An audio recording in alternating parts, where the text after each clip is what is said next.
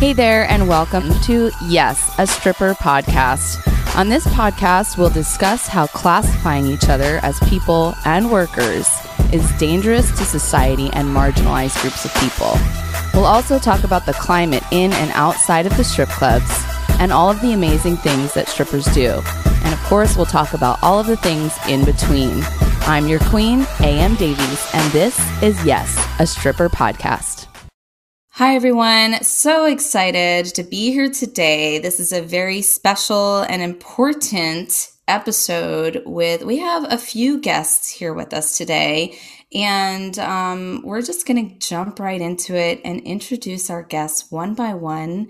And Misha, we're going to start with you. Hello. Hi. Hi, um, super happy to be here. My name is Misha. My pronouns are she, her, um, and I was um, a student at uh, S Factor for about five years. Um, for six months of that, I was actually a front desk worker, front desk ambassador, and um, I went through teacher training, kind of like halfway through that, and then was ended up being like teaching for six months at the tail end of my total time there. Gotcha. Thank you. Next, we have Alyssa. Hi. Hi. Thank you so much for putting this together. I'm Alyssa Aparicio, and my pronouns are she, her. And I was involved in the class. I, I, was a student in the class that was filmed for the documentary that came out on Netflix. Um, and yeah, I was in that class for about four months. I was also a stripper at the time. I'm still a stripper on and off. And um, yeah, that's kind of where I come into the conversation. Lovely. Thank you. Thank you for being here. And Jess? Hi, I'm Jess. I was a student at S Factor for about six months when I decided to enter teacher training. And once I finished that, which probably took me about another six months when I did it, you could spread it out. Um, I was a teacher there for 13 years from about 2007 to when everything imploded last year in June of 2020. Um, I was in two different stretches. I was one of the teacher trainers there and I was not a part of the filming of the Netflix class for Strip Down Rise Up, but I was coincidentally teaching in the second studio space across the lobby. So I was actually present for a lot of the mm. external goings on around the film. Gotcha. So all three of you have incredible insight on like almost like the rise and fall of everything that's been happening. And so we have so many talking points today, and thank you so much for sharing with me your experiences um, so that we can share with this audience.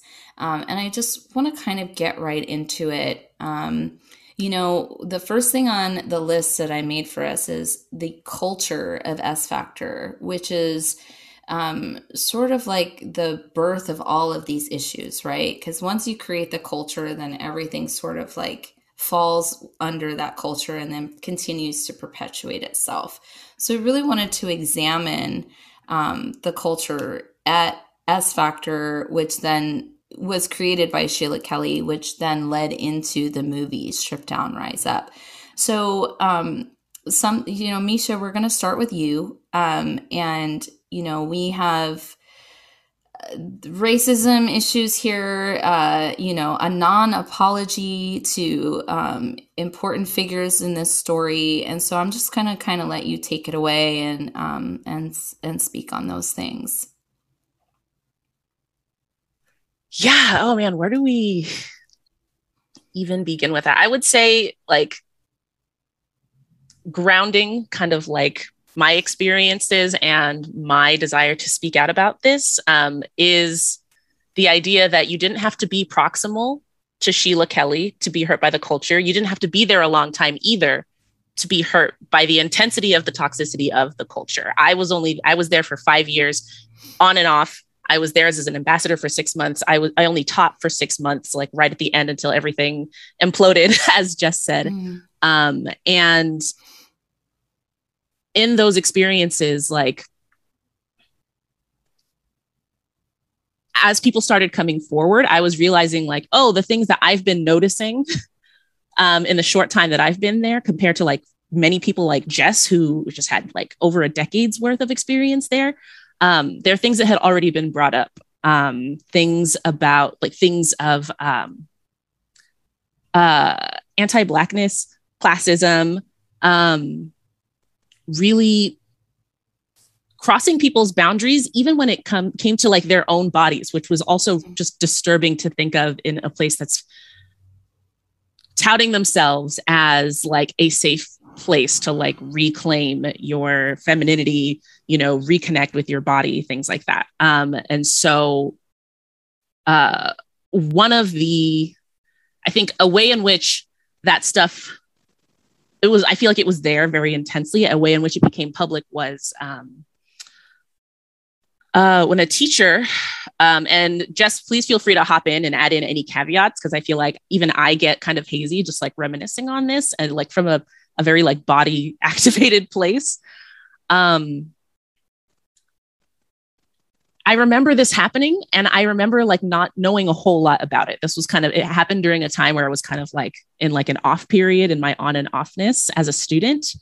Um, I remember Rhonda Harrelson, who um, also was a longtime teacher there, a Black woman, um, posted something on her personal account, you know, and uh, nothing to do with S Factor. I think it was criticizing, like, you know, some like an article about how it was criticizing Coachella for appropriation of um, indigenous, like tribal, like indigenous garb, indigenous, um, uh, like, yeah, indigenous garb but white girls that like to wear headdresses at Coachella. Exactly. You know, and that was something she posted on her own personal account. There were a lot of people who then like um a lot of longtime S Factor like participants, participants who were paying the tens of thousands of dollars to go to retreats, who came in and um personally attacked her.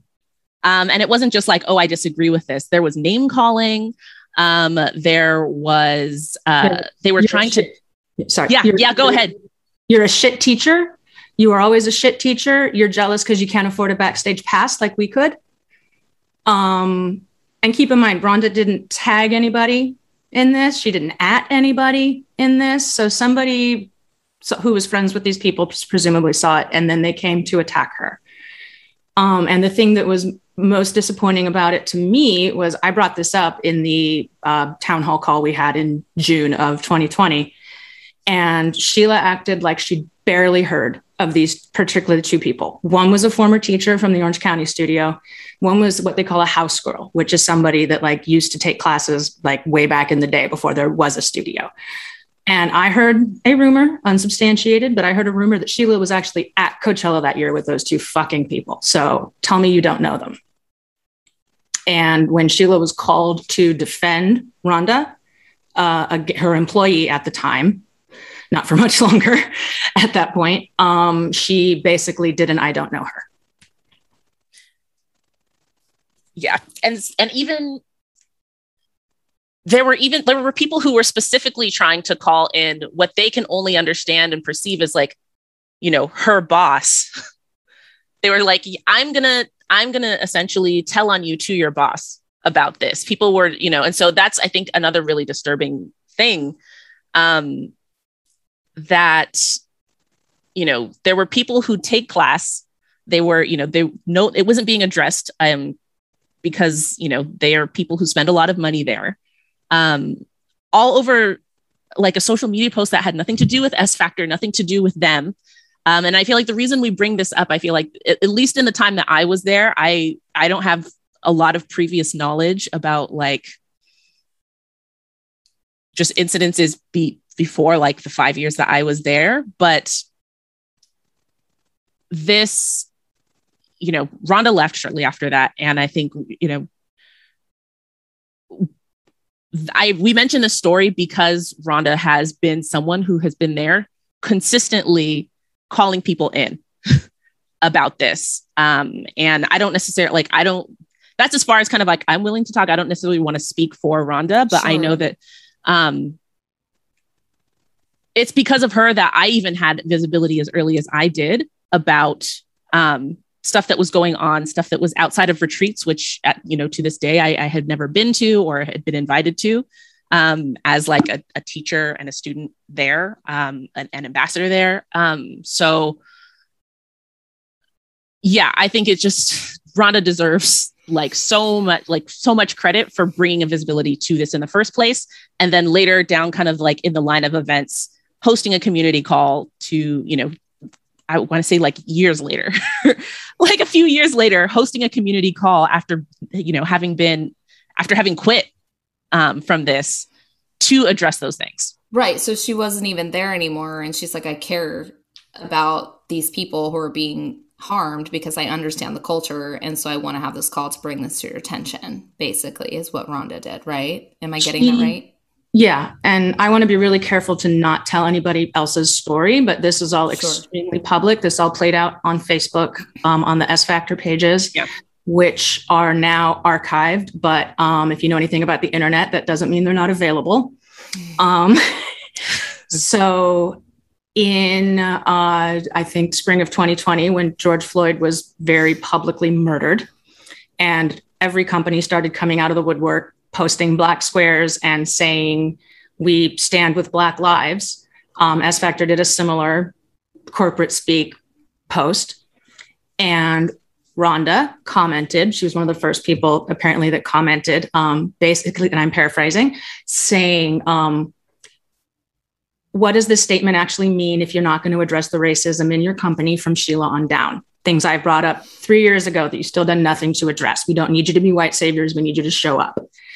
And um, S Factor's statement of standing here in solidarity with the Black community, one of their first acts of solidarity in, with the Black community was to delete her comment and block her account.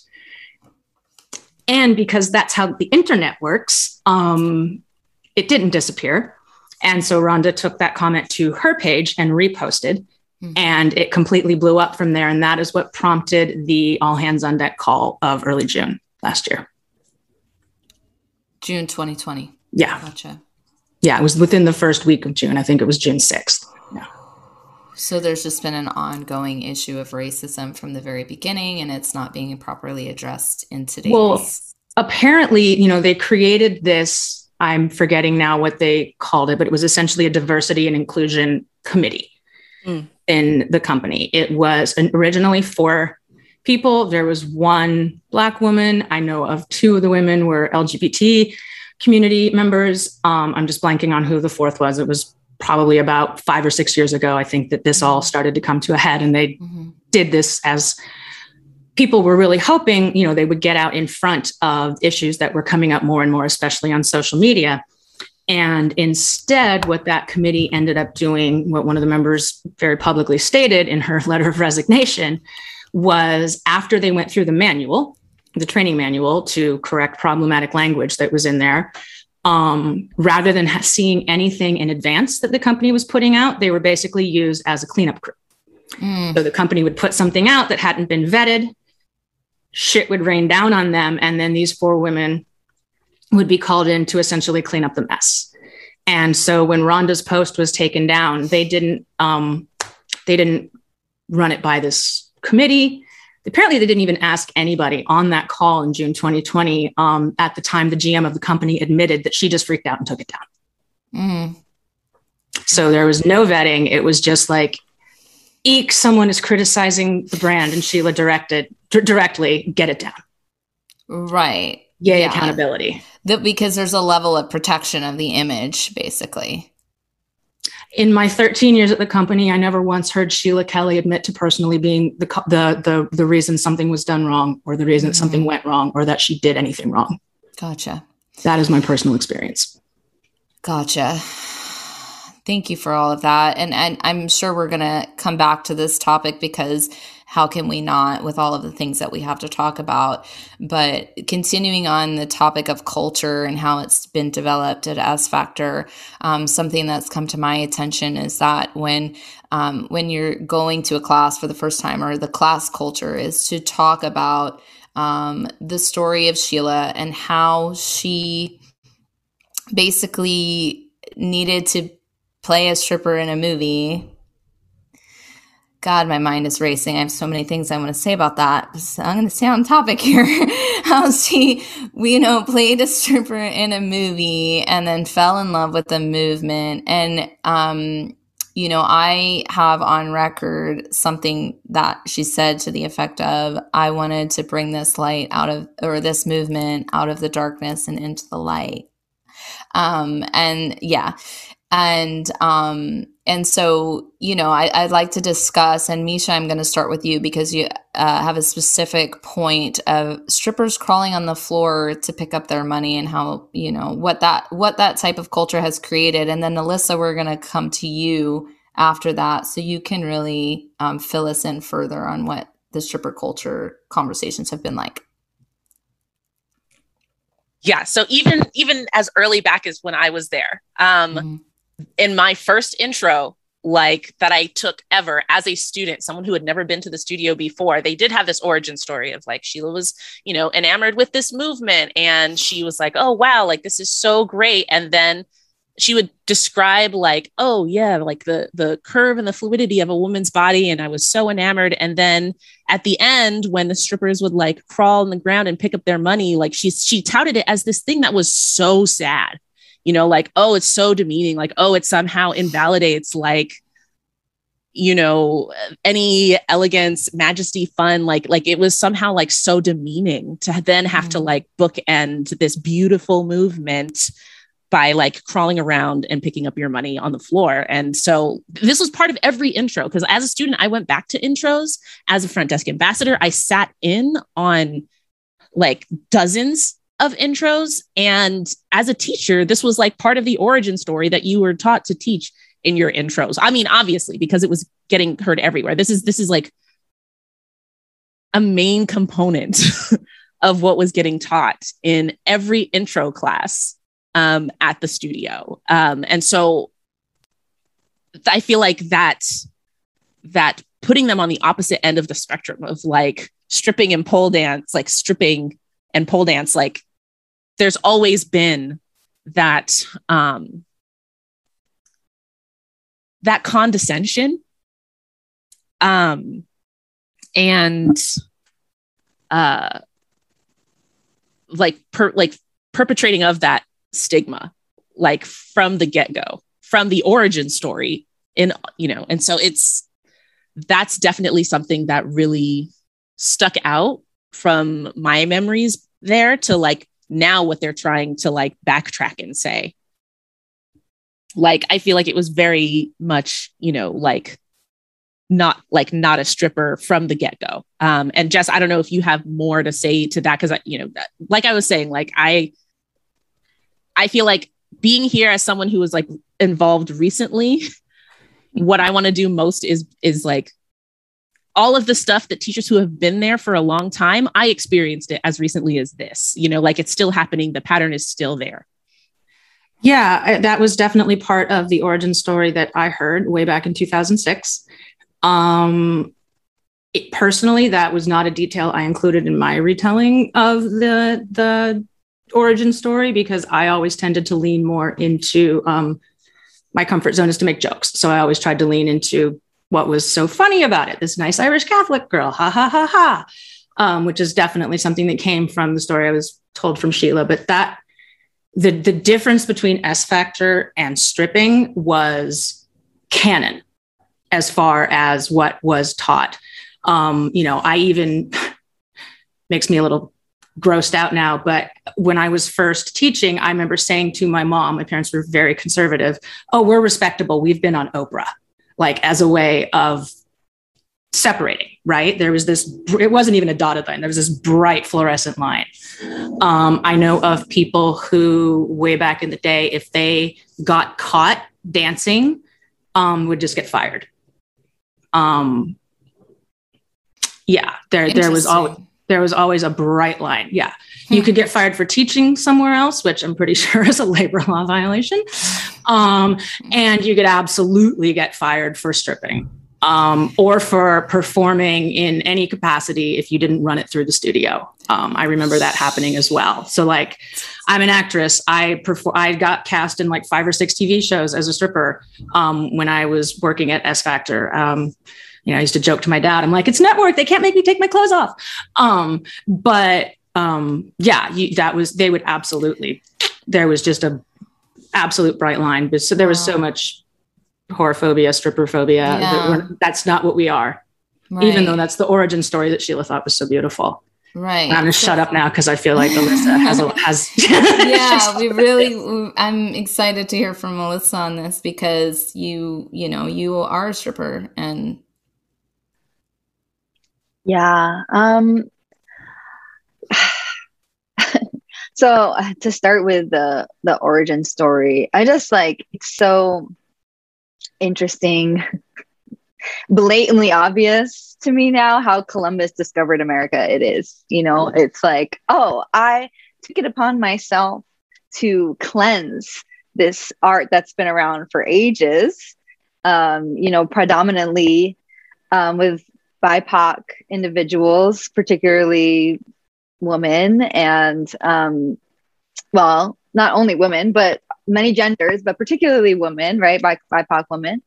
And um, yeah, I just coming into the space as a stripper, I don't even know why or how they let me in really now that I think about it because my application I was very clear like I do this work professionally and I'm curious about this space and what you know as a, somebody who's interested in empowerment and sexuality and sexual freedom it was it just seemed like an interesting overlap that I wanted to explore but I just remember feeling this really just icky feeling like I couldn't put my finger on it at the time, but I just didn't feel welcome. I didn't feel, I felt like the space had been vanillified and that me coming into it somehow I felt like I was not um, in alignment. And then it was, it was subtle at the beginning, but I think the biggest red flag moment, because for me, it's like basically a sin to tell me to put more clothes on. But I came in an outfit that I wore um, that had just come from Vegas working, and I came like literally straight to the class, and I pulled something out of my bag that I would wear in the club, and it was sheer. And um, I, you know, I remember her. I remember them saying no sheer materials, but I was like, oh, really? Fuck that. so I wore it to class, you know, and um, was pulled aside after and said, you know, remi- reminder, no, no sheer material. And I'm just like, to me that was the biggest like the most immediate moment that might have been like the second or third class where i was just like oh okay so i'm not welcome as the strip like the stripper side of me isn't welcome my body isn't actually welcome and you can see it in like the way that the attire i mean sheila is always in a tank top and and leggings you know and it's a very clear statement like even when she showed up on uh, when she shows up in the public, when she shows up in class, it's always like this uniform. And I feel like it's a way of her saying, I am just like you. I'm like a respectable woman who always keeps my clothes on, you know? And it's, I could feel that tension, even though it wasn't necessarily addressed. And that was part of the thing. Like stripping was never necessarily addressed other than the aesthetic. So like there was a whole big deal made out of like, oh, let's go get stripper heels. Like, let's go to Hollywood. And they planned out this whole big trip where they went to Hollywood. And if you see the movie, it's one of the most appalling scenes in the movie where all of the the women from the class go to buy shoes and they and they make like a big deal. And it's the only time in the movie where there's like hip hop playing. And it's such a offensive moment because you're just like, oh my God, the giant raging elephant in the room is that like this is all about whitewashing the experience and it's like trying on and getting to play a role that you actually want to make sure is defined as separate. And so i didn't really necessarily have the words. I didn't know anybody in the company. I didn't really have a confidant in the space. Like i do now after you know, speaking out about my experience when the film came out, I connected with Misha and Jess and many other people who also just confirmed and affirmed all of these feelings that I was having. That was basically like I was gaslighting myself, thinking, okay, maybe, you know, maybe I'm just imagining things. I don't know. I was having all this, you know, internal, um, internal confusion. But it, it's also extremely clear now yeah um i don't know i went off there so if there's a Oh, specific question Or, No, it's just it's just you know uh, your thoughts on the culture and what your experience was as a stripper, and I think you know that it's whatever comes to you, you know, and and the thing where you're like, oh, I've th- I think I gaslit myself when I was watching that movie. I felt gaslit as fuck the entire time I was Mhm. watching that movie. and if you had a thought about you wondered why they accepted you into the class, if you were clear about it on your expectation, um, it's because your credit card didn't decline. In my in my in my experience, allegedly, that's that's my experience. there was a moment in class um, when we were going around and sharing at the beginning, and I had shared about a recent performance that I had done. And I remember Sheila just being like, wait a second. She had this look across her face, like, wait, what? She was like, did you say performance? I was like, uh, yeah, I'm a performer. This is, this is like the first thing I told you about myself, you know? So it was strange that yeah, it was strange. It's like, well, yeah, they didn't know who they had let into the room. and now, and now, I mean, I won't shut up about it because it's like so appalling the what, um, you know, what was going on there that hadn't been exposed or hadn't been addressed until it was very blatant in the film how toxic and how toxic and awful really it all was. I don't have any Yeah. insight into how they chose the people to focus on in the film in terms of like there was obviously certain there's more people in the class than you could do justice to in an hour and a half, two hour movie. Um, so I know they focused in on certain people, but um, I would be extraordinarily surprised to hear that Sheila didn't put her thumb on the scale and who they chose to focus on in relation to the people that had the most trauma to resolve. And the fact that that's not why you were there is probably in my best guess, why you only see you in the background in a couple of shots. Mm. That's not Yeah. the story she was looking to tell. It's not the story she's looking to tell about her company. I was told as a baby teacher, because the question would come up, like, are any of your students really strippers? And I was told, oh no, you know, we really like to go inside, and strippers are all about the external. They don't like to connect to their internal feelings. dude, that's infuriating as fuck, man. Yeah. And It's like, okay. yeah. Yeah. Like I said, that was just canon. It's so gross. I feel like every time I gather with people to talk about something, I hear some new bullshit. Like every single time, even since leaving since last year, no matter who I talk to, some new bullshit always comes out and it's it's like it's not surprising, but it's also just so it's it's so gross and it's so There's validating. The article that was news to me, and I was there for 13 fucking years. yeah yeah so it's Yeah. yeah. it's it's validating against all of the times that we like i know i gaslit myself a lot in my time there and so it it it is like it's not yeah not surprising but you know like oh wow like Well, it's just eh, we're an entire group of people with feelings and thoughts and ideas and self-care and you know and to just to, to label an entire group of people like that is just it's very harmful actually. It's very very damaging um because then it creates this culture and idea of we are less than and therefore who gives a fuck about them and what they're doing you know and that kind of leads me into you know there's a whole other isms that i saw in that movie or oh, phobias whorephobia fat phobia homophobia transphobia um all of those things. And like is that also was that also like the culture? Because that was in the movie right? I've never re- i've been to one class like in 2006 or something. So I don't have enough experience, but is that a culture that existed within the class setting and, and the organization or company as well? All those phobias? I can say from, again, not telling anyone, else's story, but one of the people who was of the LGBTQ community who was on that four person like diversity committee, um, in her words, the language of S Factor was so heteronormative as to basically be homophobic. Everything was presented as you are obviously doing this for your imaginary man. Um, everything was put that way. There was one moment when they used to still have um, merch in the lobby where they sold this shirt for Mother's Day that had this whole thing on the back about like your daily to do list. And it was all about like, you know, drop kids to school, go to S Factor. And at the time I was like, what about the childless and the barren? Like, hello. Um, it was just all ultra, ultra heteronormative and basically in the mold of Sheila. You know, she's a mom, she's heterosexual. So that must be what everyone wants, in my opinion, allegedly.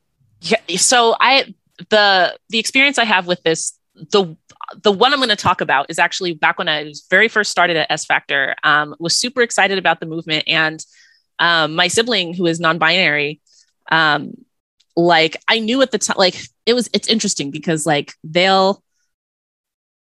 It was always like, oh, no men allowed in the studio unless like you're in unless you're like facilitating a private dance for like somebody, you know, and uh at the time I what like people were allowed to like use the studios if they were empty. And I think at this point I actually had paid for time in the studio for just like, you know, like I was super excited to like share the movement with my sibling. And so we were just going to book some time to like play. um, and I had gotten approval from uh, like my supervisor, uh, but uh, when we showed up, the studio director immediately was like, oh no, this is not allowed.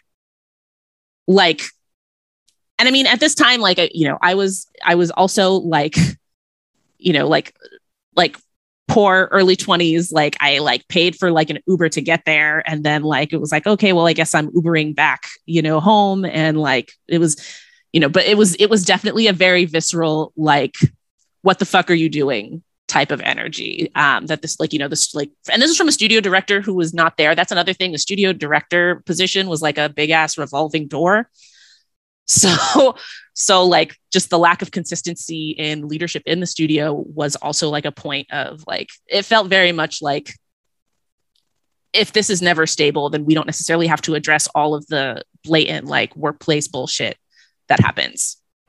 Um, actually, when I first started working there, um, I got hired on full time and I had like, they kept giving me part time hours until I had to remind them, like, hey, did you remember that you hired me on full time? and they're like, oh, okay. And I worked for full time for maybe like, I was only there six months. So maybe I worked for like a few months full time before they switched everybody to part time. And I had like quit my previous full time job to, you know, like Monday through Friday, nine to five during the day, like, you know, to work at this place, nights, weekends, like, you know, whatever, because I was like that into it after my first intro. Um, and so, like, yeah, it was it was interesting that they could allow that type of dissonance in treating their employees that way. Um, which i feel like speaks to the the the veneer aspect of the culture. Right Alyssa? i also want to share that yeah i saw a lot of instances where people were being instructed on how to be women where it was like oh, you're standing in the wrong way or you're wearing the wrong thing. And that I think is extremely, um, that's just no, like that's not empowering. that's not empowerment. There is no model on how to be a woman, right? Or anyone, how to be anyone. And so, yeah, I did, I noticed that a lot. And, you know, I felt that in the way that even the way I dressed was like being shamed, you know, and that it was what's right and what's wrong and that's not liberation there was a lot. I feel like everything at s factor that was a goal in my experience was always very amorphous. You know things would be described as like it's fluid it's feminine it's not rigid and masculine which basically means they can keep changing the definition and moving the goalpost. Um, but i've found that in the film especially um, they focused on the one person who basically presents as non binary, um, who was in class with their fiance, and how Sheila was forcing that person to present more and more feminine as if that was authentic to her. And it just made me flash back on all the instances I can recall over the year, including a couple with myself personally, of the message coming from Sheila being, I know your body better than you do. I know that you actually want to dress up like a Catholic schoolgirl. right now. And so I did it because I was in teacher training and I thought Sheila knew everything. And I was so squicked out by what was on my body that I basically tried to crawl under the couch and just hide. um, but I saw that constantly almost weaponized against people. I know your body better than you do. So therefore, I can keep pushing you toward what I want, which I know is good for you even if it's not what you want right now if you're not brave enough to or are you brave enough to go there with me? Asked you know when someone's on stage in front of 200 people as if that's legitimate consent. It's interesting that you chose that phrase are you brave enough? because i've noticed that in a lot of her conversation it's always like oh you're so brave for showing up here. And i've seen that not not outside of the movie and in the movie uh, because um, full disclosure, uh, I have interviewed Sheila Kelley a few years ago, and I have an interview on camera. And I asked her about some, I asked her some difficult questions. One being, um, do you not allow men in the classroom? And the answer was, anyone is welcome. So it's very interesting that that your you know your sibling is not allowed and like probably other men or other genders exploring exploring this type of movement are not allowed. So i find that interesting. But i also in our our conversation that i have recorded with her is the bravery of those folks who come. They're so brave to walk in this door. They're so brave. And then i saw i see that on the movie. And i'm just wondering like what is there to be brave about what is it that they're going up against that they need to be brave about? This should be an experience of enjoyment. Um, and I feel like that type of rhetoric puts on like this, like almost like bleeds into whorephobia. Like, you're so brave for trying this thing that has this stigma that's attached to it, but this is how it can be better. And let me show you, you know, like that's sort of the rhetoric that that's how it lands for no, me. They're absolutely reinforcing it at the same time that they claim that they're tearing it down. Like they're just absolutely reinforcing it. Um, and just to piggyback on what Misha and you just said, Am, um, when I was toward the end, I think this was 2019, um, there was a day that uh, three guys called up and wanted to take class. And by that point, they were at least aware enough to say that, like, you know, it is illegal to say, no, you can't come take class here because you are men. And the company literally was freaking out. What do we do? What do we do? It was like chickens with heads cut off. What do we do? And by that point, I had for a couple years been taking class at another studio um, here in LA, where I live, um, that just happened to be co ed classes, and the teachers were a mix of men and women as well. And so I was like, fuck, I'll teach them. Um, and out of that, I was like, we should offer a class to people who are non-binary, to people who guys who want to come take class, people, their significant others, their bestie, whatever they want to do. And so I tried to create this class for all genders. And not only did the studio never once promote it, and at the time, like I was just I just joined Instagram. I was like, I can I can yell at the same 300 people every week, guys, but like help me out here. Um, so the class basically, you know, for, for lack of enrollment was allowed to die. But the culture of the studio was such that when women found out, and this happened also in New York, I found out, I talked to their studio director there. When women found out that there was a any kind of co-ed class or all gender class, people started screaming about their safe space being invaded all of a sudden guys are going to be showing up in my home class someone being here at the end of the day on sunday means that i'm not safe here on wednesday morning. And i was like bitch the mail comes every day. The arrowhead guy comes once a week.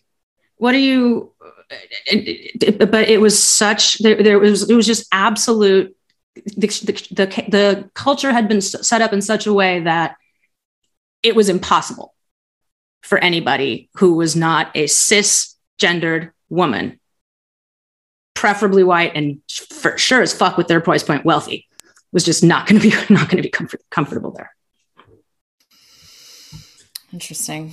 Yeah wow. Um so just to to close out on you know uh some culture things before we move on um and I don't, you know, just make sure that we did clarify and touch on this. Misha, you had sent in a note um, about how Sheila Kelley and the S Factor culture and the happenings directly oppose feminine practices and how those happenings directly oppose tenets of trauma informed facilitation. Can you touch more on those two topics? Is that really heavy?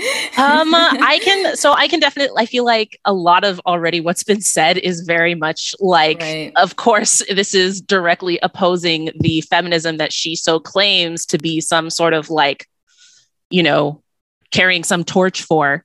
Um, specifically with trauma informed facilitation, I recently c- completed a certification that is about like holding trauma informed spaces when somatic like and body movement is involved. Um, and I could go on about this, but I do just want to like really I'm going to keep it to like these six like principles and I'm just going to list them. And I feel like as I list them, it'll become really apparent the ways in which um, this is absolutely um, not a trauma informed place and a place that in fact is capitalizing on trauma. So um, this actually comes from the Substance Abuse and Mental Health Services Administration. Like this is these are their like you know I think that's like a governmental like body. So not perfect, but it is these are kind of like the six um, principles they list of having like a trauma informed approach. And the first one is safety.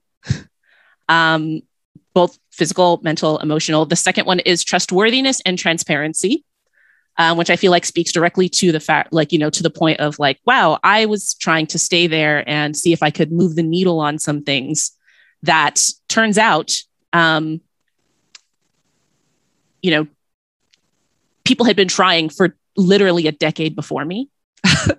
um, so with the the third one is peer support um, which I think, especially as at least as an employee, I feel like they there was a lot of like invested in keeping us uh, like separated and or unorganized and not being able to necessarily speak to each other about our own experiences. The fourth is collaboration and mutuality, which I think you know this you know the fact that Sheila is like, I know what you need, flies in the face of collaboration and mutuality. It also flies in the face of this next one, which is um, voice, choice, and agency. Um, and the last one is cultural humility, which I feel like is just a huge, you know, this this whole everything here has spoken, you know, it, every single one of these has been violated. And I feel like if I had like it, having even just comparing to these six things, um, there is no way, even between last year and now, that they were able to implement any of these things um, to abide by any of these key principles. And to speak to your point about like it being so brave, I think that also is very contradictory because if you're coming there to feel safe and to explore your body, to explore whatever, you know, to explore movement, explore femininity, if you if if you are not delving in to people's traumas, then what is there to be brave about? Like it's exactly what you were saying. Like it's if it's if it's not therapy, then what are you know, like if you are not, you know, if if you know supposedly we're not, you know, digging into people's trauma, which obviously they have been, um, then what is there to be brave about? So I, I really, I think that is a really poignant point. Um, yeah, like right. I'll I'll leave it at that because I feel like that there was like yeah, tons and there, that, and that's all they did in the movie. And so, and for our listeners out there, like. I, I mean, I encourage you to watch the movie, slash, I don't want you to watch the movie so you don't get traumatized. But if you want to understand the context in which we're speaking, you know, watching even probably 20 minutes of it, um, or or read a synopsis or read the posts by Jess and Alyssa and Misha to get an understanding of like that's all that movie was was it was triggering people's trauma. And I think that the point made about Alyssa too is like Alyssa wasn't going down. I mean, and correct me if I'm wrong, I don't want to speak for you, but you it didn't come across or and I've I know I've known you for a bit a little bit now and I've not seen you be one to exploit your trauma publicly um and it seems like that was another reason why your voice was like not even included because that wasn't a, a path for you. Yeah, I really didn't. I was so confused why we would start every class with this circle that would always lead to tears. And it felt like since I wasn't crying, I wasn't like, I don't know, it wasn't paid no mind.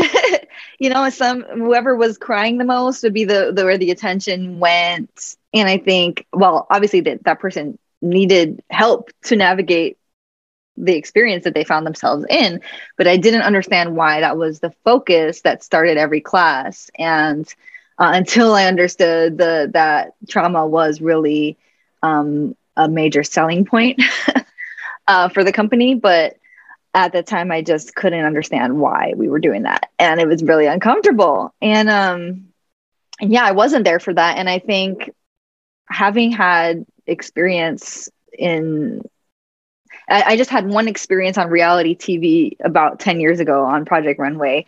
And I, I, was like, okay, I'm in front of, I'm in a place again where I'm in front of cameras and I'm going to just keep an arm's length here because until I understand what's going on here, until I really understand the intention, um, and if I feel safe, I'm not going to share details of my trauma because one, I don't understand what has to do with this class. And two, I don't trust, I'm not trusting these people. So, I, in retrospect, when I saw the film and the way that the trauma was created into like this collage, which was appalling about, you know, woman who had spent six months in this class and the only part of them, their experience that was featured in the documentary was one line about their most traumatic experience of their life. And I was like, thank God I didn't share anything true, like truly, you know, anything. I didn't share anything that could have been used against me in that way. To be on Netflix with the only line spoken being my worst trauma, I was like, wow, I'm really glad I had the at least the foresight to um, not to just be at arm's length. Alyssa, I have um, uh, something I would love to read to you that was an email exchange that I was um, blind copied on uh, regarding the treatment of trauma in the class. And since I wasn't in the room and you were, um, if it's okay, I would just love to get your um, your take on whether or not this sounds accurate. So, um, a a good friend of mine who was supposed to teach the um, one of the beginning class, starting as you know a beginning class for the Netflix project. Um, as the parameters kept getting changed in the ramp up to the class starting, she actually bowed out very shortly before. And one of the things that she emailed was um, after reflection, I find myself suspecting that on filming days within these big groups and multiple classes per day, it will be tempting to create, quote, big moments in a retreat style kind of way, i.e., shatterings may come up more regularly than they otherwise might. Um, so I would love to know, Alyssa, if that sounds like what happened to you. And then also the response that she got back from Sheila, I'm quoting directly, leaving out the name of the person who sent me this. I am a certified TRE practitioner as well as an S Factor teacher. This is some of the work I do. Please take a moment and read up on this trauma release technique. It is quite powerful. Releasing through S movement is also powerful. I hear your fear and respect that this deeper work is not comfortable for you. If you'd like to speak further, let's schedule a call. Before Alyssa jumps in, could you just for context explain to the audience what shattering means? Sure. So, shattering is an S factor term that basically means somebody having an they would describe it as an emotional release. I would describe it as an emotional breakdown where some kind of emotion in the body is activated and, and theoretically released from the body. Um, it is something I was never comfortable with as a teacher. It's something I did not encourage in my class, um, but it is definitely something that especially at the the one retreat and the one smaller event that I taught at that I saw was just being be, basically being put up on stage for the effect of the spectacle of it. It reminded me of being in acting class with irresponsible teachers who would make you cry so the people in the back row would think that she was a genius and meanwhile you're left on the floor like roadkill. Gotcha. Thank you. Yeah. Yeah, I definitely it did seem that um, we were being poked, like right where it hurt, you know. And if somebody could, it could show with something they said or with their body um, a space of vulnerability, it would be like, well, what's that about? You know, tell me more about that. Describe to me what happened to you. you know, and it's like, um, I understand that certain that in the body lives trauma, right? So in movement, trauma might be agitated, but that wasn't natural agitation. You know, that was like specific um, pulling at the pulling at the thing that part that was was the most vulnerable. And so I think every class started with someone crying and you know going there to a place where they didn't necessarily feel safe. And then it was like the techniques were supposed to bring you back into a place of um something. Supposed to help put you together again or something like that. But i just you know not only were like we not yeah not only were we not trained as teachers and maybe some of the people that worked more closely with sheila will claim that they were um, I don't know how because um, Sheila doesn't have the accreditation that she claims to have, that TRE accreditation. She does not. When I, the, the day I was sent that email, I went to Google and looked up what TRE is. It's a tremor therapy that is mostly used for people with severe PTSD, for example, people in the military returning from combat. Um, so not only do I not have any idea how that relates to best Factor because it was never brought up, but number two, they list everyone who's um, certified teacher on their website. And at the time, and the last time I checked, which was about a month ago when I was researching for some of this stuff, um, Sheila was not listed anywhere in North America, not in New York, not in California on that. So that is um, that is not true. She may have started that training. She did not complete that training. That's very disturbing and, and completely to, disturbing. Yeah. And, and to sort of follow up with what Alyssa was saying, it's like what is the desired outcome of having people expose their deepest traumas to a group of other folks like what is the intended outcome that's been created by this culture like is there a solution to folks releasing their trauma in this way or is it just simply to like almost get them hooked to come back for more? Like what what well, is the intention read, if you read the hollywood reporter article it opens with um, my friend nadia who recounts what happened to her in hawaii at a retreat where she was pushed beyond a point where she felt comfortable and sheila claims that she got consent um, I would just posit that if someone is up on stage in front of 200 people and they are asked, Are you brave enough to keep going with me? That is not affirmative consent. That is peer pressure, in my opinion. Um, but after that retreat, uh, she states in the article, Nadia got home and her husband was so scared for her and honestly for his own safety that, that he had her involuntarily committed for three days. And it's not the only time that that happened after I attended the only retreat that I attended, which was San Diego in February of 2016, uh, based on what I witnessed there, not only did I decide never to staff a retreat again, um, in hindsight, I should have fucking quit, but I at least drew that boundary. Um, I went to the home of a fellow teacher, a friend who had taught at many retreats, and said to her, based on what I saw this weekend, I can't believe there haven't been psychotic breaks like you guys are pushing people so far. And her response was there's only been five. But there should be none. There should be none. If it happens only once, five? it should if it happens once it should be holy fuck what happened? Let's make sure that never happens again. Not let's trap a couple people behind ndas so they can never talk about it. And also cover it up.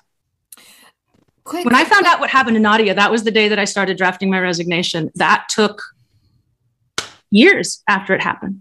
Yeah.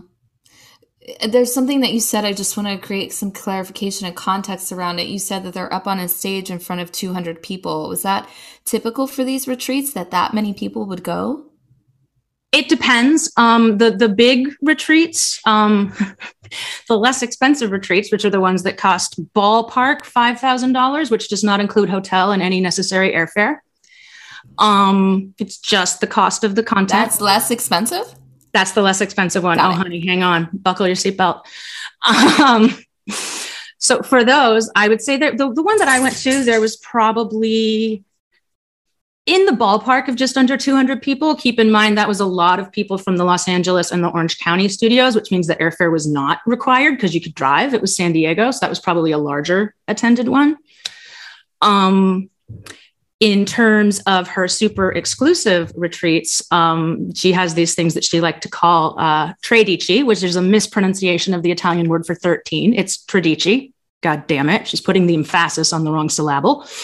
Um, those cost upwards from ten to twelve thousand dollars to be in an exclusive group of sixteen. Because why not sell three more tickets?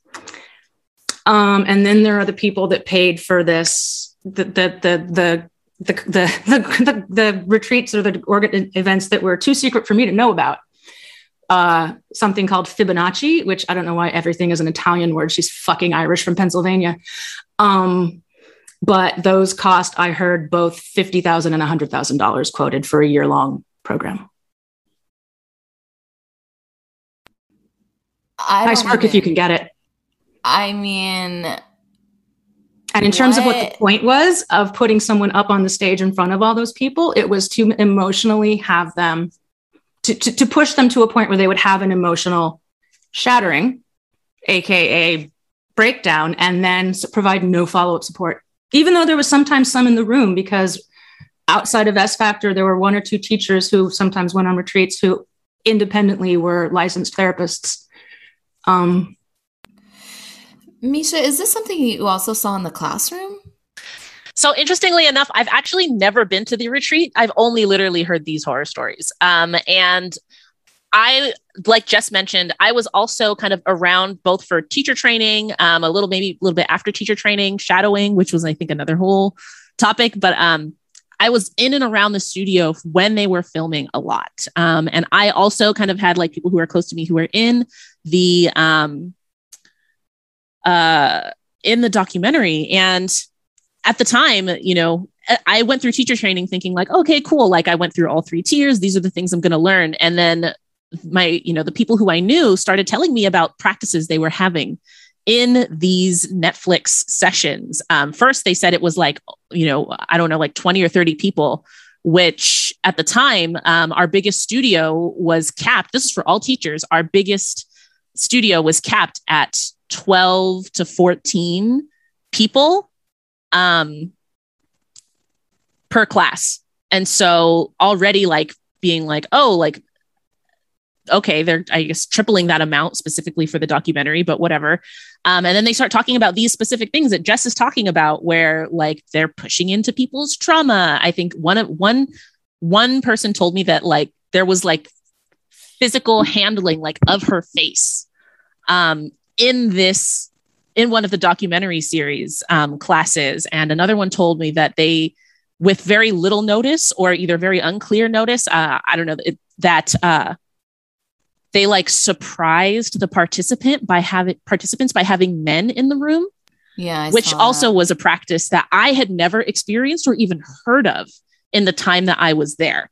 Um, and so like this is kind of when it started snowballing for me where they're like oh my gosh like they are whatever the, whatever they do at retreats i guess that's what they're bringing into this. But also like this you know when i was telling my friends to be like oh hey they're having this opportunity like for people to sign up to be in this class that might be on netflix like this is completely different from the experience that i had had in class and completely different than the experience that i had described to the people that i had encouraged to sign up you know yeah. And Alyssa, you had you i mean you were in the documentary you were in those classes and i remember that scene in the movie where they're like surprise here are some men to help you with your trauma from men that you've experienced in the past. Like were you present for that particular part?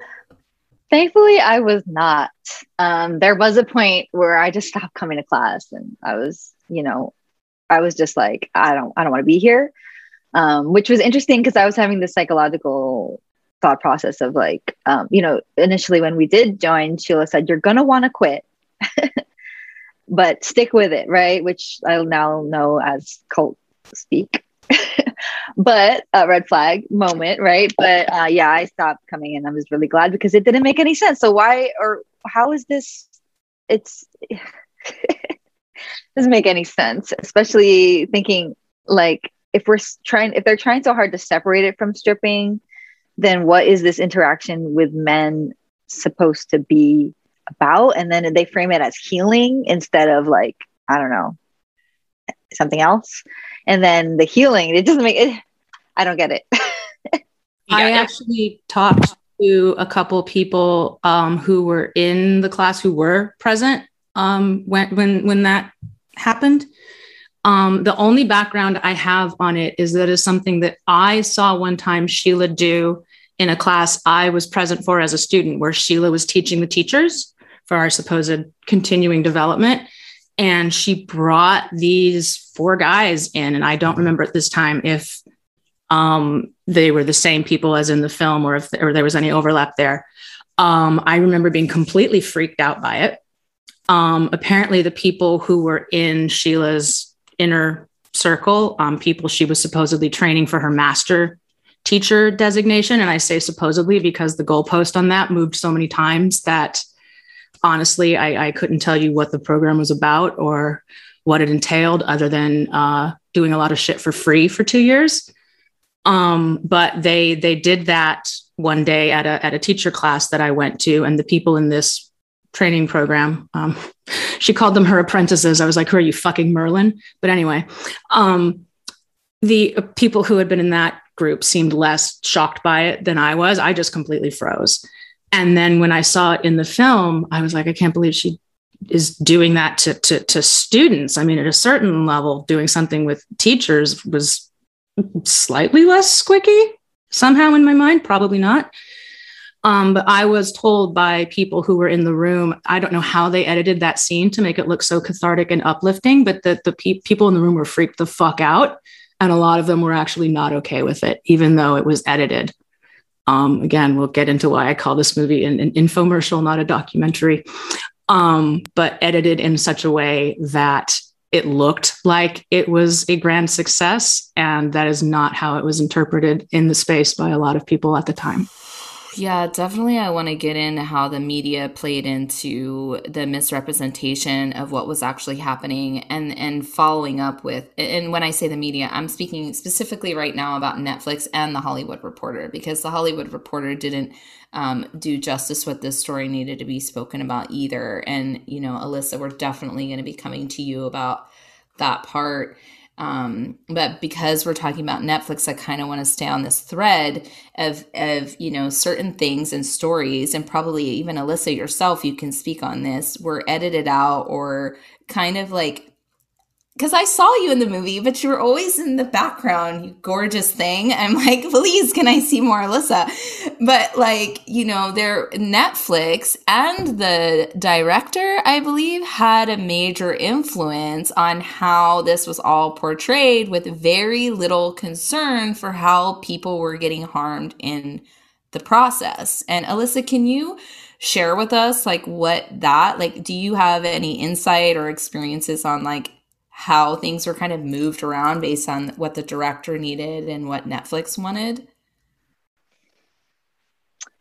I can say that it felt pretty clear from initially who they were focusing on. And the rest of us kind of felt like just, you know, like props, I guess. we weren't getting as much attention. Um, and in a way it also felt like like favoritism. Um and certain people were just kind of like just i mean myself i felt kind of like just dismissed. Like i was just there for class and some people were like getting a, a one-on-one like real coaching experience it felt like and some people weren't. Um yeah. So i think that um yeah i think that there was just like people that were getting a lot more airtime and a lot more focus and um and the rest of us were not. And it was never like a clear moment where it's not like i ever um we never spoke directly. Actually we were never even really introduced to the director or the crew. Um it was kind of just like they were supposed to be flies on the wall but we never interacted with them in a way um to get to for them to understand you know who we were or anything like that um yeah i think that probably answers. Yeah. Yeah. That was my experience as well with the director. Um, they shot in the studio there over a period of about six months, and I think it may have gotten extended a little bit after that on occasions. Um, but I was present teaching in using the same lobby with my students being there as with the people that were for the Netflix class. And um, after they were there once a week for about four months, uh, she, the director got around to introducing herself to me. Um, that was my experience with her. Is basically, uh, you're not here for me, therefore you are a non-entity, um, which was super fun um, to be around. Um, and as far as, oh my God, I'm totally blanking. Oh, yeah, as far as having an agenda, what they were doing. Um, I know that when the experience was done, um, several of the women who were teachers for the Netflix class, along with Sheila, um, who have all since resigned, except for I think two, um, is off the top of my head. Um, several of them asked to be removed from the film because they were no longer associated with the company and were deeply unhappy with how the class went down and how it portrayed things versus what typically happened, at least within classes. Um, some of them were, their request was honored and they were removed. Some of them, the specific instances that they asked to be removed were taken out, but anything else that they forgot to mention specifically was left in.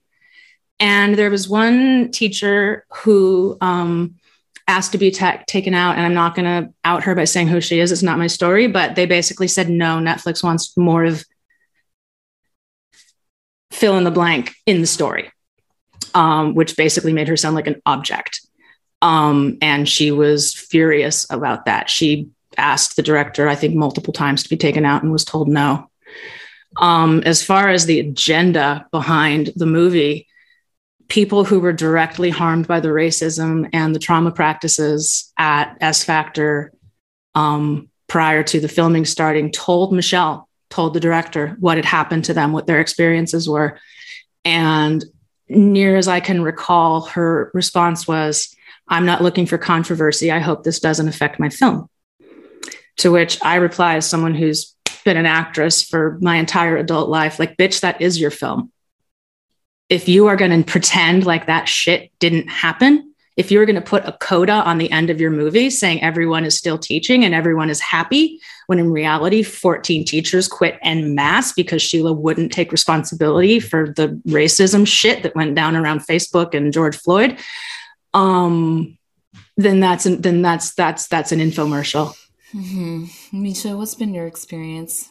So, and I think this ties in a lot. Um, this is like a through line through a lot of what's being said. Um, another thing that I remember since the beginning, another thing that I remember in a lot of intros um, is, and looking back on it, I don't know the person who gave this feedback, and I begin to question whether or not an actual person said this. But uh, they constantly would reference how people would be like, "Oh, I quit my gym and my therapist because now I just go to S Factor." Um, that is also something that was used in a lot of intros. I know for sure that it was used when a lot of front desk ambassadors would talk to people who were interested in classes. Um, and so, this whole idea that we stay away from therapy, I think somewhere in the article, she was like, we stay far away from that. Like, I've heard that been used like up to my recent experiences.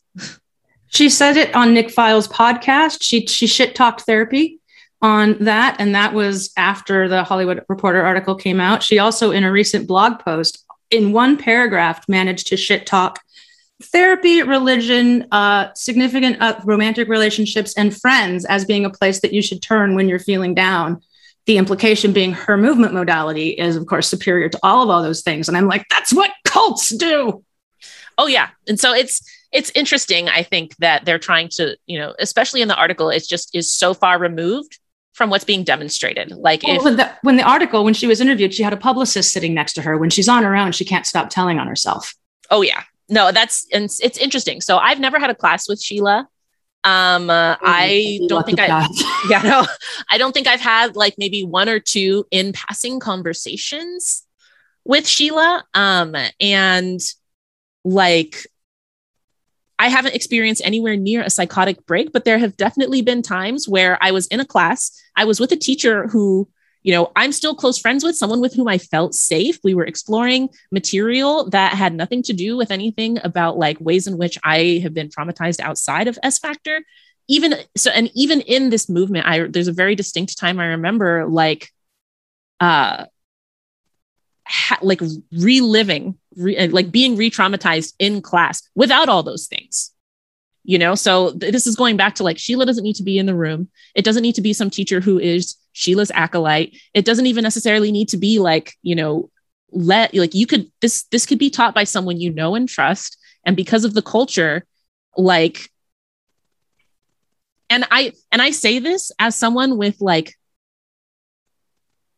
a bachelor's in psychology you know? As much as you can do with that i had like a re-traumatizing experience in class once. I like couldn't go outside for like three straight days. Um i couldn't be physically touched by my partner who i lived with at the time you know? And i say this because if this isn't something you know like yes sheila's responsible but it's it's it's more than just her.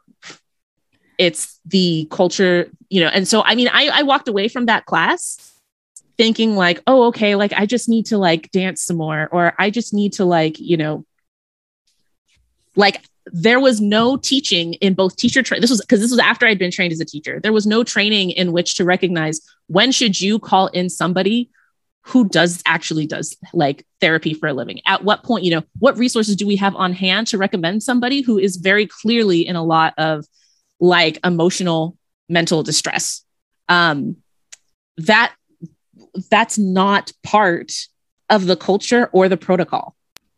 Um, right. And so, yeah, I mean, all of that is to say that, like, I've never been in a room with Sheila. I've never taken a class with her. I, you know, was, you know, all of the best, like, even in the best of circumstances, being in a, you know, in a class with a teacher you trust, exploring stuff that you are like into, it can still happen and because of the lack of holding around the fact that like trauma can still come up even if you are moving, like there's no distinction between like, here's, you know, here's when you give somebody resources, which really should be every time because it's a pole dance studio. You know, and I I see I big air quotes around pole dance studio, but like if your thing is pole dancing, if someone is experiencing mental or emotional distress, you should have resources on hand to handle that. Um, and I, as a teacher, I don't think was given those resources.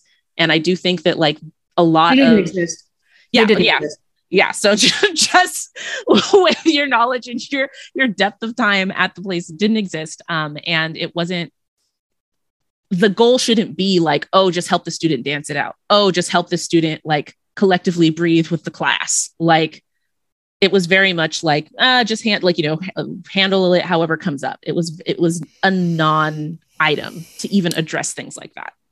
Yeah it seems it's it's just uh, it's it's so interesting how this entire story has played out in that way where it's just like these important things are left out and that's just a part of the culture. And then we see this culture get replayed out in mainstream media that's supposed to bring to light what the people behind the scenes are dealing with. I mean, y'all had a, a, a mass walkout during the film of staff. Um, and there was tons of speaking out after the film.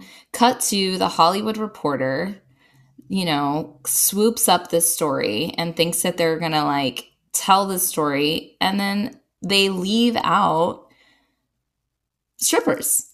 They leave out sex workers they just leave out of the narrative when the whole origin story of Sheila is I played a stripper on a movie. And so, you know, I kind of want to lead into that if that's okay. If if we don't have any more closing thoughts on what we just spoke on, I'd like to give you an opportunity to do that before we turn into the Hollywood Reporter. Can I jump in just to two sure. things Nisha shared made me think of yes. one was uh, in a class not with Sheila. This was again a teacher class. Um, they mm-hmm. would do mm-hmm. this for us sometimes. Is like, you know, hey, thanks. Here's a bonus for working here. Like, you know, you can come take class. And usually it would be a teacher volunteering to teach. Mm-hmm. Every now and then, um, this person, this woman named Sarah Goodman, who was apparently the first teacher Sheila trained when she opened the studio, and the studio needed more than one teacher. Um, she used to only, by the time I was there, she did not teach regular classes, but she would teach teachers. And um, not going to say who this was because it's not my story, but um, I believe I was in the class that this happened in, and it didn't hit me the way it hit this other woman. But in the warm up, one of the songs in Sarah's playlist was a song by Nirvana with an extremely provocative title. Um, the song is Rape Me. And this other woman in the class, based on her past experiences, had an extreme trauma reaction. And I think, I, b- I believe she just left. She definitely froze. It was like she, things were not okay and reached out to the head of the teacher department at the time. And that person looped Sarah in. And Sarah's response was, I guess you're not ready for my class. So to say that it was only Sheila is a flaming load of bullshit. Um, I also have just speaking about um, how ill prepared we were to deal with things like shattering. I have a slide somewhere. Oh, there it is. There it is. There it is. So this is a slide that was put up. I believe this was at the beginning of the um, SK Live event in 2017, which was the only other one of these events that I that I staffed. Um, how to help someone awaken or shatter safely. Number one, put a hand on their body. If you know anything about people experiencing trauma, you're pretty much not supposed to touch them. Um, number two, encourage them to breathe deeply throughout the body and into your hand. Number three, notice when they release tension from underneath your hand. And then number four, give them cues to bring them into their body in the present. Feel my hand, listen to the music, bring them into laughter release, stand them up and encourage them to put emotion into movement. Quick dancing on the beat, skipping around the room to the twist, the mashed potato. This will bring them through and around that's what we were given to work with. That's disturbing. Wow. Yeah, I think I think this will yeah, transitioning over to the Hollywood Reporter, but I think this will tie this up succinctly and things that I've learned about trauma informed spaces since deciding to like really dive into building a foundation of trauma informed like experience since then. Um, also, again, from the Substance Abuse and Mental Health Services Administration um, a program, organization, or system that is trauma informed, one, realizes the widespread impact of trauma and understands the potential paths um, for recovery. Two, recognizes the signs and symptoms of trauma in clients, families, staff, and others involved within the system. Three, responds by fully integrating knowledge about trauma into policies, procedures, and practices. Four, seeks to actively resist re traumatization. And so these are all like things that it's like, oh, a program can be considered trauma informed if they are doing these things. And obviously, there's a scale leading, you know, like a spectrum leading up to how someone can be trauma informed. But especially if they knew they were diving into these shatterings enough to have a slide about it in the way that they taught teachers at a retreat, there's no way they can plausibly deny that they aren't like trying to do some sort of self improvement, that they're anything beyond a pole dance studio, which is what I feel like they were trying to say in the article. Um, but yeah, those like. No, they left out so much. They left out so much, and the importance of the harm that's being done to so many people, and and you know they did what journalists do get both sides, get everyone's voice. I get that, but they also left out this very loud narrative that has been contributing to this trauma again and again. Oh yeah. Yeah. So they by not are any but not by any standards are they in any way prepared to deal with trauma, which they are very obviously in practice, mm-hmm. cultivating, mining, exploiting, like performing and parading around for profit. Right. And performing and parading around like strippers. Exactly. and then leaving them out of the narrative. So, Alyssa, I would love to hear your thoughts on that and your experience with the Hollywood Reporter. Um, yeah. So, coming into the conversation, I'll say that I was nervous to speak about it because I wasn't out as a stripper at the time and only really with people I was close with. So I never brought it up in class with the cameras around. And, um, but, you know, I had been aware enough about myself and witnessing people like you, Anne Marie, who have been outspoken and, um, you know, just outspoken and honest about your experiences with stripping. And I aspired to be that, right? So when the film came out, um, or, or, when I first saw the trailer, I really was like, I need to speak to this and speak to this experience because I realized it wasn't just in my head. there, there was bigger things going on here that felt wrong, and I wanted to make sure people knew that I wasn't in support of what I had experienced. Um, didn't want to be associated with the negative impacts of the film. Um, but I quickly realized that it wasn't just you know it was it's part of um, other realms of media were were just as hesitant to include my voice as the film was you know? And um, not having been someone who's been experienced in speaking about stripping in other formats i was you know not surprised but i was like I, I was expecting when I spoke with the Hollywood Reporter after they spent 30 to 45 minutes speaking with me about my experiences, and I gave them tons of resources and other, you know, I, I was, I, I pointed them towards you. I pointed them towards um, AMD. I pointed them towards no- Novocaine. I pointed them towards very outspoken strippers who write and speak about um, inequality around sex work and sexuality at large all the time. And I had been holding a conversation series with um, about decolonizing um, sexual empowerment and demystifying stripping because I because for me I was like okay this is the direction the conversation has to go in order to go somewhere versus just pointing fingers at what's wrong here because we all know something's wrong by now. But they included none of it. They included not a single word from me. And I got an email saying oh I, in the end um, there wasn't enough word space in the in the space for your words in the article essentially. And i was like well it's not about the space in the words it's about the space in your mind that is not willing to be open to this part of the conversation. And um you know i understood that i had an interesting conversation with a friend who's an editor at a large newspaper and she told me you know heads up even if the journalist has good intentions at the in the end if it's a white man editor, male editor, most likely it's going to be because a lot of the big publications are owned by white men, but most likely they're not going to be open to this conversation, right? Old white men.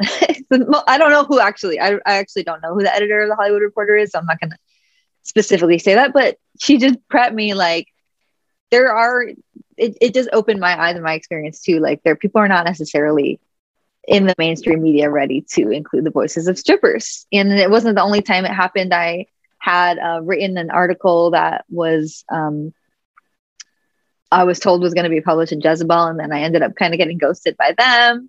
And yeah, so it was just an interesting experience, to say the least, and um, to understand that, yeah, it's not the intention of the mainstream media to include strippers' voices even if they're saying it loud and articulately. right. Yeah. And I'm just finding it very interesting the parallel here where it's like this is the culture that's cultivated within the S Factor doors. And then this is the culture that gets duplicated by the mainstream media. And this is the culture in which we reside in.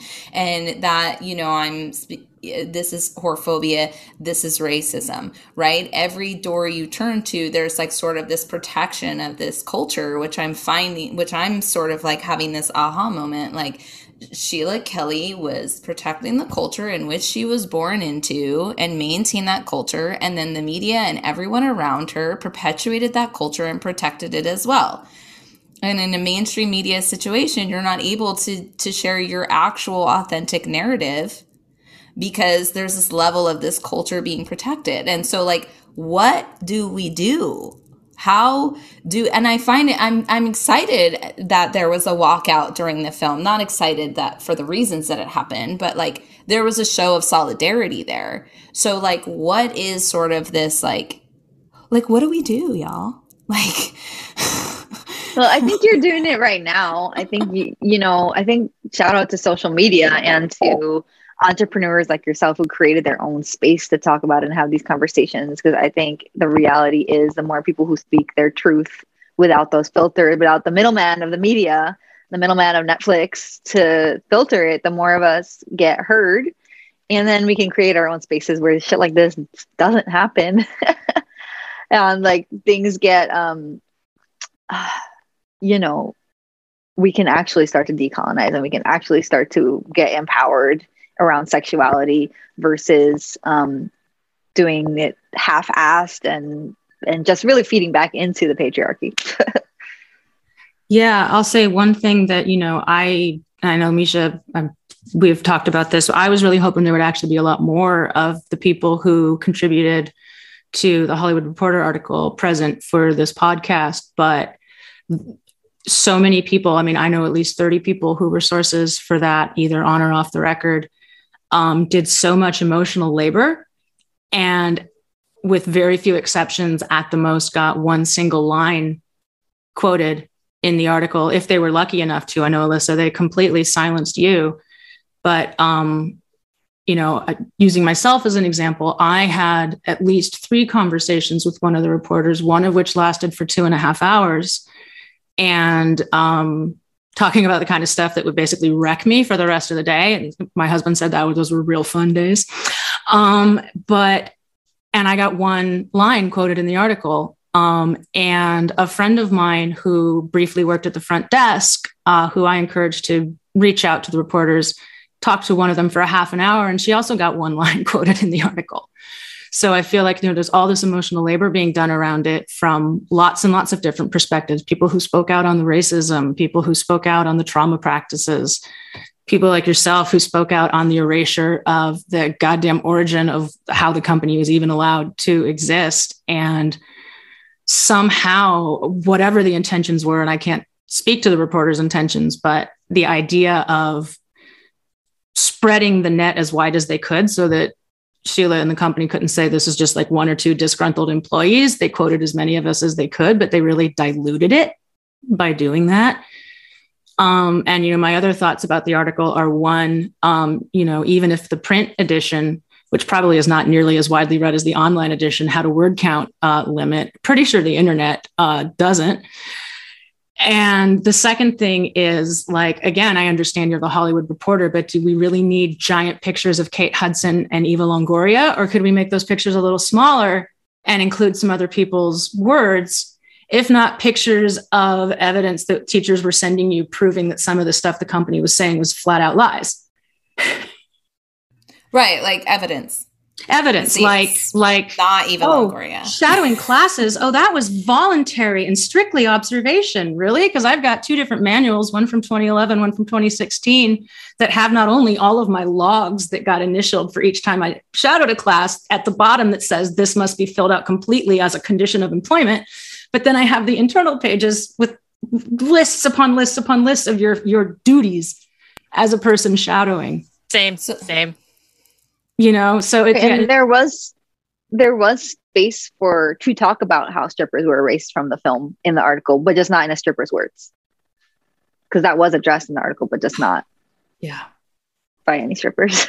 I'm so sorry alyssa. Like i didn't even know that you'd talk to them until i had a conversation with you afterwards because you your voice wasn't in it and you were in the fucking room.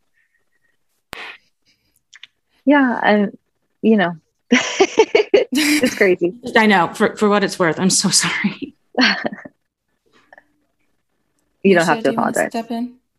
Um, I mean, as far as like, what do we do now? It's interesting because like, so much of it has been really exhausting to kind of con- like continuously recount, and I understand like why so many people were like, I just need to be done with this. Um, and then there's also like another huge part of me that I'm like, you know, I'm not in a place to like make it my life's mission to like tear down S Factor. Like that's not I, I that's not something to like healthily make your life about. Um, but I remember on a community call, the one that Rhonda hosted, um, Sheila wasn't there, but somebody from corporate was, and they were asking like, "Oh, well, what can we do so that like women of color like don't have to keep showing up and like you know making these corrections to people and advocating for people and this and this and this. And I straight up told them, I'm like, you should just shut down business. You should just shut the whole thing down. Um, that eliminates the need for Black women, women of color, queer women, like queer people in the in the community to have to keep showing up and doing this because you obviously don't seem very invested in actually doing anything about it, you know? And I mean, I didn't tell them that thinking like they were seriously going to take that to heart. Like, of course, they're not going to shut down, but they can't say that nobody ever asked and that nobody ever told them. Like, oh, you maybe you should just shut down. And I specifically said, I was like, you, if even if you wanted to like pivot or whatever, or whatever the fuck you're doing with rebranding, that's pretty much the same shit anyway. Like, that could have been a fantastic opportunity to say publicly, we fucked up and here's how we're making amends. And because we are doing it, there aren't excuses for other business out businesses out there to do the same. They really could have had that opportunity to be like, wow, here's all the ways we fucked up to make an impactful and transformative like amends.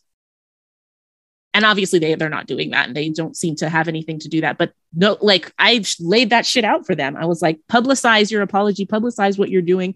Make like call actively call for other businesses to do the same that you would do that. that they actually wanted to make a change and rather than that they wanted to paper over it somehow and make it go away exactly yeah and even in the times where they said they were shut down you know quote unquote um and you know processing, quote unquote, there were still licensed teachers who were teaching classes throughout that whole time. Yep. Um, there were cl- teachers who either independently or through the studio teaching classes that whole time. You know, I was, and so it, it was very, I mean, it was very obviously like performative, but like, and unless unless they've changed yeah. their terms since I was a part of the tra- training department, where some of the people I trained were training to become licensed instructors because they didn't live in a place where there was a physical studio. Not only were licensed teachers teaching S Factor material, but you have to pay a yearly fee to be licensed. So they were paying S Factor to teach those classes. Yeah, and I think another thing I heard is that people who were licensed in that way they were like told or encouraged and i'm hearing this from someone who is one of those people not from corporate directly but they said like oh yeah you know if you want to start calling it what other some other name you know that under your practice or like if you want to start integrate you know like essentially they were like oh if you kind of want to like change up the name of what you're teaching and keep teaching it then go ahead. That's a major pivot. They resisted that for years. It was like don't you dare. Yeah and then all all of a sudden, now that there's all this publicity around them kind of like having all of these like shitty practices for so long, all of a sudden now they're okay with people like changing the name and continuing to teach it. And so mm-hmm. that was very much just like uh, they they nailed they put so many of their own nails in their own coffin. Like yeah. And yet Sheila carries on. Exactly. She was teaching this past weekend at a Tony Robbins event in Austin, oh. Texas and she is currently also in the i think she's about two months into a six month uh, saturday course that she's teaching online. And in both of them she is publicly promising people the same experience from the movie. So she's learned nothing. Oh yeah. And i think even that association with tony robbins like going way way way way way back has been like noted feminist gross. icon Tony Robbins. Yeah, exactly. it's super gross. Super gross. Well, they're they're perfect for each other. She is his human shield against being called a misogynist, and he lets her farm rich clients. Allegedly, in my opinion. Right. And and when I asked like what do we do, it wasn't necessarily about S Factor in general. It's just like, you know, I think it's so important to to have these conversations and to like call out slash call in like especially mainstream media because they're just as damaging and perpetuating the culture that we're that we experience as sex workers as people of color and as uh, you know all different types of identifying um, folks, and and it's just um, it's I don't even know what to say about it. It's all kinds of things, but you know, I think that like I can't. I'm so grateful that you're willing to have this conversation because I know this is a very difficult conversation and probably brings up a lot of things for for each of you in different ways and I'm just um so sorry for the experiences that you had that were harmful. and it's no one should have to deal with those things. I'm really hopeful that in terms of all of these conversations, uh, my perfect world idea is that eventually it gets the kind of attention that um, that that is currently on like multi-level marketing companies because I feel like people that have been speaking out against those have been doing it for years and just now there was a big you know actual documentary on Amazon that that got a ton of attention. And so it's really people are really starting to be able to call out their bad experiences with these predatory companies. And so my hope is that for strippers and sex workers, for people that were harmed by S Factor specifically, just for anybody that has, you know, any relationship to this, that we just continue to take advantage of anyone who will give us a platform and and speak out against it. And I'm like, Nisha, I'm not going to make this my life's work. But the fact is that I do have the time and when I have the bandwidth to do it, I'm going to keep speaking out until she stops hurting people. That's that's my take on it today. Ask me next week. I might feel a little bit differently, but you know, when I have the energy for it, it's and, and when I say hurting people, I mean both in terms of the people that are traumatized to this day at at events, be they in person or virtual, but also all the people that are gaslit and negged and told that they don't matter and are told, you know, structurally put on the side of the line as dirty or damaged as a way of elevating the people on the other side of the line. I mean, you're no fucking feminist if you're doing that to a group of women, in my opinion. I feel really similarly where it's like, I am so down to do whatever I can to, with you know, collaborate with people to one leave as big of a like a big ass paper trail, you know, so that when other people kind of come to these same realizations, there are there are places and things that they can reference to be like, hey, this shit's still fucked. um, and here's like, you know, records of how it's been fucked for like, you know, coming on like two decades. Uh, and the other part of that is um, creating both creating and bringing attention to alternatives, things where it's like, oh, okay, if you're looking for this thing, here's a better way to get it. Here's a better way to do it that isn't this really fucked up thing over here. You know, um, I know a lot of, especially after the walkout, a lot of like my own like process um, has been like, you know, what does it actually mean to hold a trauma informed space? You know, and part of being trauma informed is knowing when something is out of your wheelhouse, you know, knowing when the line is like, well, you're not a therapist you know, um, and giving people the agency uh, through information, being like, hey, I'm not a therapist. So I, you know, I, but here's something I can reference you to. I think even just that separation of like, I mean, at S Factor, there seemed like such an egoic attachment to be able to like fix it to the point where they were creating like things to be fixed in the first place. So I think, like, you know, I know that I personally have since leaving, like, gotten training in how to, you know, what a trauma informed space is, um, different, like, other movement modalities that are trauma informed, you know, just to address like that first level of like, if I want to keep being in movement spaces, how do I make sure I'm not taking any of that toxic shit with me? How do i make sure that i am no longer like i'm no longer perpetuating stuff that happened there? Um, and then going on to hopefully create um, create spaces with integrity from there. Uh, and to kind of like be like oh if you if you're a, if you're drawn to this here's how crappy it is but here's like alternatives even if it's not with me here's alternatives. Like let's like re- like yeah i mean that's it's it's been a really messy process for my end but that's kind of where it's at right now. Mm. Alyssa, do you have anything to add? And thank you so much to Misha and Jess so far for that. Do you want to add anything?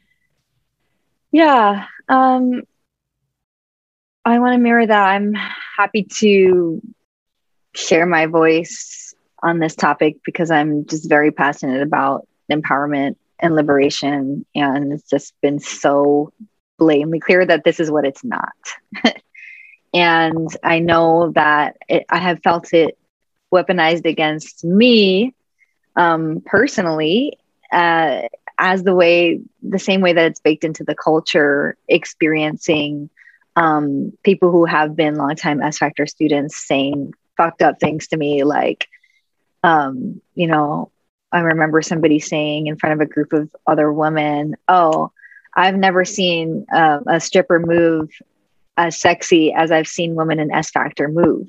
You know, knowing that I had just shared with the table that I'm a stripper, and getting up and moving uh, like for everyone. and it was just like, this is what happens. This is what you send out into the world when you teach this way. This is what gets perpetuated, and um, it's very harmful and I am not about that life. And I'm very passionate about creating creating alternative spaces and and inviting the conversation to be had and also like just underlining that there is no one way to be a woman or be empowered and that is the more that we you know if anybody is claiming to express that as the guru as the like leader right it's just it's dangerous and it's not safe and it's a big red flag. So yeah. I'm passionate about I'm passionate about that. yeah. Is there anything that um, was left out of this conversation that you think is important to touch on? And then I'll ask a follow up question. I'd love to hear from each of you, like what you would say to either someone who you've worked with in the past or someone that is taking S Factor now or or in a situation like what would you what advice would you give to anyone in your realm based on the this these experiences that you've had? Um and we can start with you misha if that's all right. Yeah i mean i would say that it's okay to make mistakes but what's not okay is to keep making them once you know better um, and that's what I would say is someone who, you know, if you're teaching S Factor, um, there's no way that you are not inadvertently putting money in the company's pocket and they're using that money to disenfranchise people. So it's okay to make mistakes. It's okay to, you know, it's okay to even have made a mistake for like 12 fucking years. and it's not okay to just keep making it because it's a comfortable place to be. Like, I feel like that can be said a lot today of um, really any way in which people are just trying to dismantle white supremacy, dismantling capitalism. Um, like, it's okay to make mistakes as long as you, you know, you do better once you know better and continuing to patronize them in any way, continuing to be a student, to be a teacher, to be singing their praises as I used to, like it's painful to come away. Yes, I don't want to invalidate that pain. And like, there's no better time than right now to start doing better. Thank you. So true. Thank you for that. Jess, what about you? Um, Misha, that was brilliant. And I want to just co sign everything that you just said. Um, I think just in terms of my own personal, my leaving has also been messy. Um, and I think that, you know, the, the I, I, right now I'm just sort of teaching technical pole tricks and choreography because I can't get my body and my brain to go near anything that reminds me of S Factor because I don't know what's toxic and what isn't. And I don't think that there is a separation. That's where I am at right now. So I'm just kind of like, put that over there. Um, I know as a teacher over low those many years, I said things that were completely inappropriate and wrong and problematic. And for those things, I'm sorry. And I am trying to do better by speaking out now. But if anybody wants to reach out to me to bring up something that I said to them or in their presence, I am open to that um, as part of trying to do better. I think anybody who is getting involved now, I would just say as a student, like, please just inform yourself. There are things out there um, that we'll give you the other side. If something happens that feels off, listen to that voice in your head. Don't let the louder voice outside your head drown it out. And to people who are still teaching it, yeah, I just say, but you know, she hurts people. Everything that you think is good, dot, dot, dot, but you know, she hurts people. Thank you. Alyssa? Sheesh that was a powerful but you know she hurts people damn. Um yeah I, I think that as consumers as people yeah that we can use our our decision our choices and our money to support people who are in integrity. We have the ability to support sex workers and and to go to studios owned by sex workers and and not be a part of that of perpetuating that toxicity and shaming. Um, so yeah, vote with your dollar, right? Who you learn from. I think that's important. And then the other thing I would say, yeah, to mirror what Jess said, is listen to the inner voice um, and trust that it's like, yeah, trust. But it's hard when you're in a vulnerable state and you're looking for something like healing. It's hard to hear because you want to trust the authority, like the authority in the space that in quotation marks, you know. But when something feels wrong in your body, listen, yeah, listen, and um, and trust that, trust that voice. Thank you, thank you to all of you so much. Um, I have so many feelings and chills going in and out of my body through this whole conversation. Um, is there anything else? Is there anything else at all? Any little thing that we missed or left out um, that you feel is like necessary to be in this particular piece? I would just like to say, um, as we're recording, something that I said before we started, which is thank you to you, Am, for giving us your platform I'm super grateful. There haven't been a lot of um, there. There wasn't as many opportunities post the movie and article coming out as I think many of us hoped there would be. So I am mm-hmm. extremely grateful to you oh, for this opportunity. My pleasure.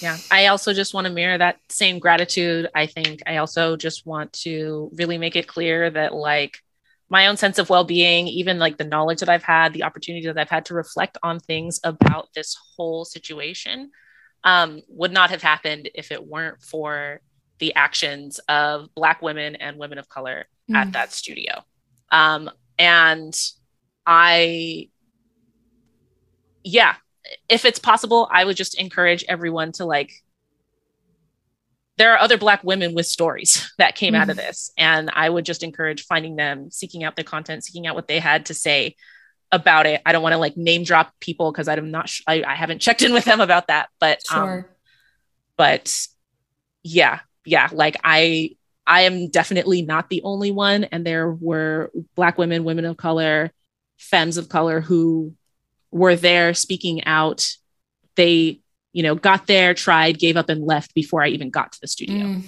So I, if you if if you can and they're open to it, I would really, really just like love to hear from them as well. Right.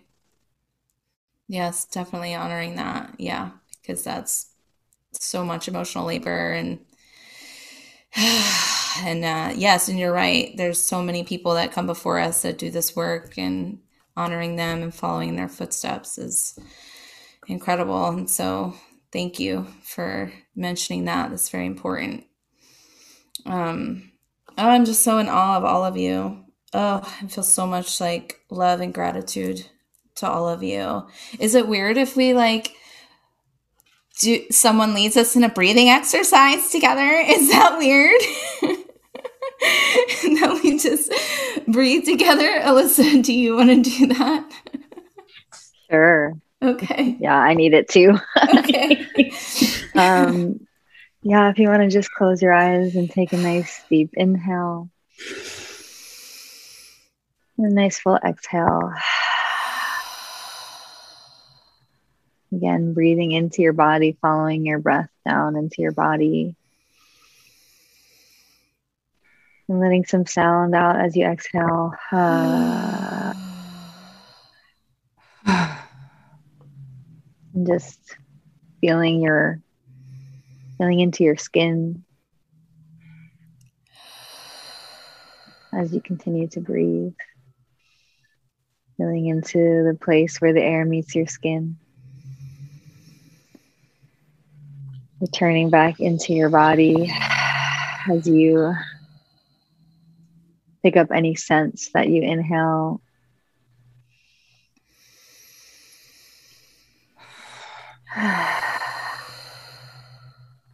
just bringing your hands to your body and taking a moment to just feel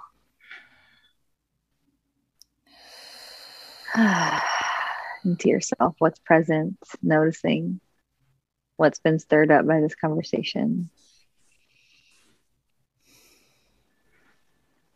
And feeling the ground beneath your feet or the surface that you're sitting on, how you're held by gravity in this moment.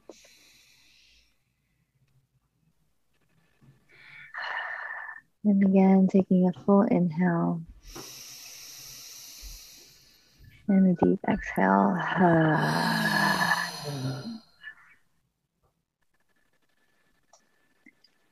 and sweeping your hands across your body. Taking all the time you need to blink your eyes back open.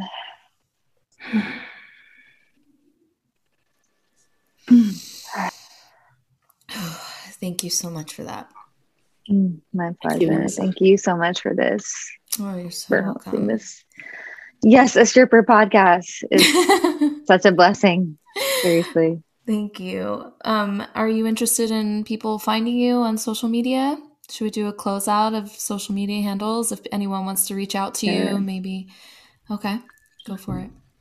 Yeah. Um, so I'm, I'm Alyssa Aparicio, and my Instagram is at sensual underscore radiance, and my website is pussyempowered.com. Okay. Mm-hmm. Um, I'm Jess Hopper, and probably the easiest place to find me is on Instagram. I'm at Jess Hopper Pole, all one word. Um, yeah, I, I, don't think I'm using much other social media these days. So, gotcha. Yeah, um, I'm Misha. Uh, you can find me on Instagram at at Miss underscore Chief underscore Misha. So Mischief Misha. Um, yeah, that's that's pretty much where I am. Great. Thank you. Thank you so much to all of you. Thank you to all of our listeners out there for um, investing in this time and this story. It's so important to hear all of these stories, and there are so many more out there. Um, and I would love to hear from more of you if you've had experiences after listening to this. Um, I'm open to messages and communication around this particular episode as well. Um, so, yeah, thanks everyone. We're going to sign off so we can go do some self care. yes. All right, everyone, and see you next week and see all you lovely humans another time, I hope. Bye, everyone. Thanks for listening, everyone. This episode has been a production with Period Podcast Network. Find out more on Instagram at Period Podcast Network. Be sure to follow us on Instagram too at Yes, a Stripper Podcast, and you can find us on Twitter at Yes, a Stripper Pod. Please like, subscribe, and rate Yes, a Stripper Podcast here on YouTube. See you next week.